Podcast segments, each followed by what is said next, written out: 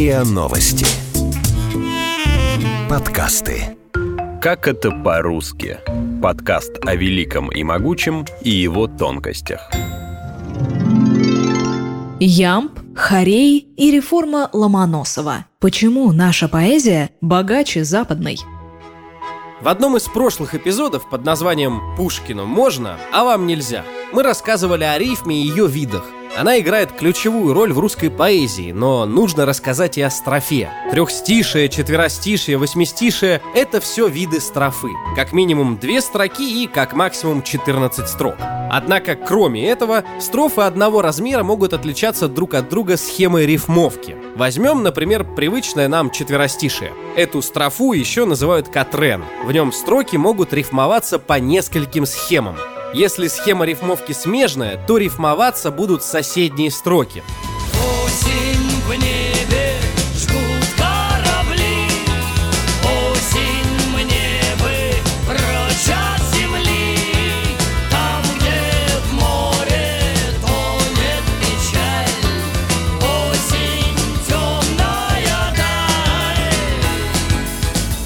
Рифмуются корабли земли из первой и второй строчек и печаль даль из третьей и четвертой. В перекрестной схеме, как нетрудно догадаться из названия, строки рифмуются крест-накрест. Первая с третьей, вторая с четвертой. 3 сентября День прощания День, когда горят Костры рябин Как костры горят Обещания в День, когда я совсем один Рифмуется прощание обещания из первой и третьей строчек и рябин 1 из второй и четвертой строки. В кольцевой или опоясывающей схеме первая строчка рифмуется с последней, а вторая рифмуется с третьей. готов рассказать тебе более Эти волосы взял я у ржи Если хочешь на палец свяжи Я нисколько не чувствую боли Рифма поле боли как бы описывает круг, а внутри него рифмуется ржи-вяжи. Кстати, нужно будет проверить схемы рифмовки в песнях группы Абба. Я, конечно, понимаю, что название группы это просто аббревиатура из первых букв имен ее участников, но вдруг это послание, и все их песни зарифмованы опоясывающей рифмой, а? В нашей поэзии самая распространенная строфа – четверостишие. Чуть реже встречается пятистишие и трехстишие. Скажи-ка, дядя, ведь недаром Москва, спаленная пожаром, французу отдана. Такая форма, как семистишие, встречается редко, считается поэтической экзотикой. Но, например, Бородино Лермонтова написано именно этой строфой. А Пушкин даже привнес в мировую поэзию особое явление – онегинскую строфу. Она состоит из 14 строк, но имеет особую схему рифм, точнее целую последовательность схем рифмовок. Первые четыре строки – перекрестная рифма, вторые четыре строки – смежная рифма, третьи четыре строки – кольцевая рифма и последние две строчки – парная рифма. Когда прибегнем мы под знамя благоразумной тишины, когда страстей угаснет пламя, и нам становятся смешны их своевольство и порывы, и запоздалые отзывы, смиренные не без труда, мы любим слушать иногда страстей чужих язык мятежный, и он нам сердце шевелит, так точно старый инвалид охотно клонит слух прилежный рассказам юных усачей, забытый в хижине своей. Со строфой разобрались. А что означают ямб и харей? Это стихотворные размеры. Они представляют собой определенный порядок ударных и безударных слогов. Классической русской поэзии выделяют пять основных размеров. Харей, ямб, дактиль, амфибрахий, анапест. Чтобы правильно определить размер, нужно читать стихотворение и специально выделять ударение. Главная задача — посчитать, сколько слогов и в какой последовательности идут ударные и безударные. Например, в строке «буря, мглою, небо, кроет» яркое чередование. Сначала идет ударный слог, затем безударный. И так опять и опять. Это пример хорея, самого простого двусложного размера, то есть из двух слогов. В хорее ударения падают на нечетные слога. Первый, третий, седьмой и так далее. Ямб тоже двухсложный размер, но в нем наоборот. Сначала идет безударный слог, а потом ударный, то есть как хорей, только наоборот. Мой дядя самых честных правил. Ударения падают на четные слога. Второй, четвертый, шестой и так далее. Ямб и хорей встречаются в русской поэзии чаще всего. Дактиль — это трехсложный размер, то есть в нем последовательности состоят уже из трех слогов. Тучки небесные, вечные, странники. Первый слог ударный, следующие два безударные. Амфибрахий тоже трехсложный размер. Каждые три слога идут в последовательности безударный, ударный, безударный. Шумела полночная вьюга в лесной и глухой стороне. То есть каждый ударный слог зажат между двумя безударными. Ну и, наконец, анапист. О весна без конца и без краю, без конца и без краю мечта. Это трехсложный размер, в котором идут два безударных слога, а за ним идет ударный. Поэзия не математика, поэтому крайне редко все стихотворение полностью соответствует схеме размера. Если большая его часть похожа на, например, хорей, значит оно написано хореем, пусть и не каждая строчка будет следовать схеме ударный-безударный слог. Русская поэзия считается силаботонической, но она была такой не всегда. Сейчас поясню. Все изменила реформа русского стихосложения, которую начал Тредиаковский, а завершил Ломоносов. Дело вот в чем. Поговорки, былины, пословицы — это все устный народный стих. И он считается тоническим. Ритм в тонической системе достигается за счет одинакового количества ударений в строчке.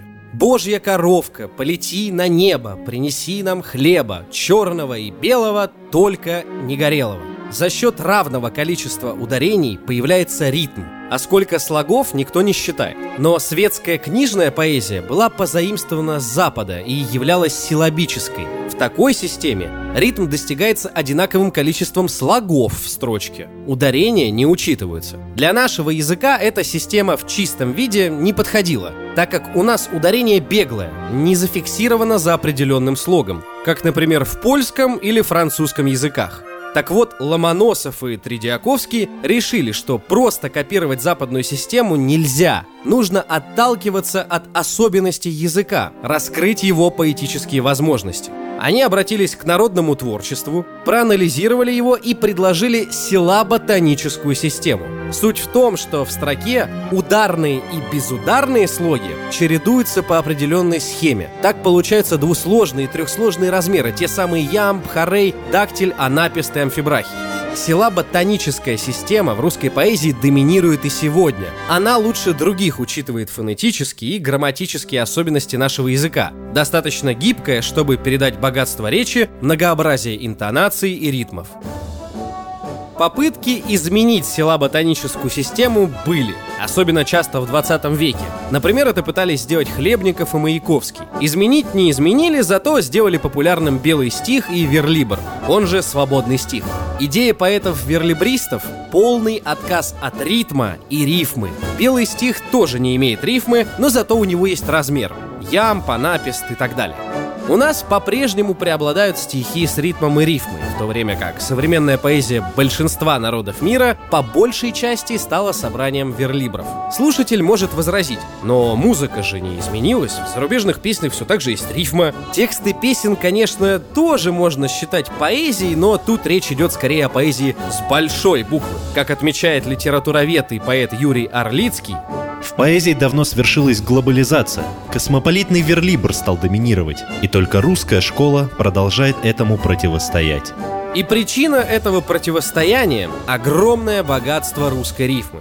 В европейских языках, таких как французский, английский, испанский, рифма переживала рассвет до рубежа 19-20 веков. Тогда ее значение стало снижаться. Появился новый жанр – верлибр. Западной литературе он и сегодня очень популярен. Рифма, если встречается, то очень редко. Это можно объяснить тем, что из-за особенностей западных языков возможности рифмы просто себя исчерпали. Количество рифм в любом языке так или иначе конечное, и у них в какой-то момент просто все рифмы стали банальными. Новую ты не найдешь, до тебя уже ее кто-то придумал и использовал. Как такое возможно и почему этого не произошло с русским языком?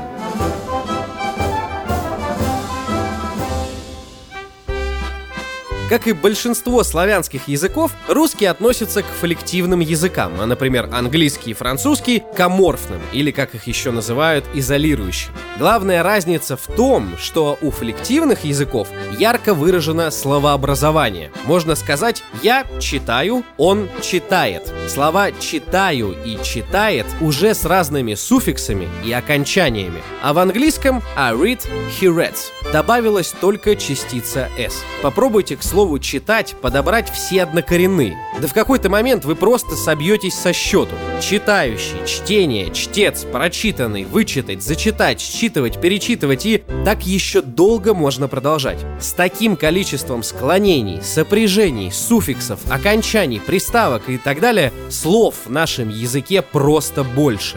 Значит и больше возможностей для рифма.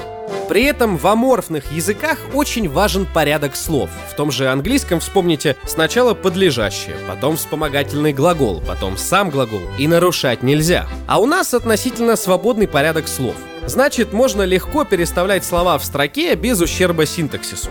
Такая возможность в немецком языке сильно ограничена. Еще больше она ограничена в английском и французском языках. А еще у нас фонетически обусловленное изменение корня. Звучит сложно, но с примером понять будет проще. Узкий – уже. Беречь, берегу, бережет.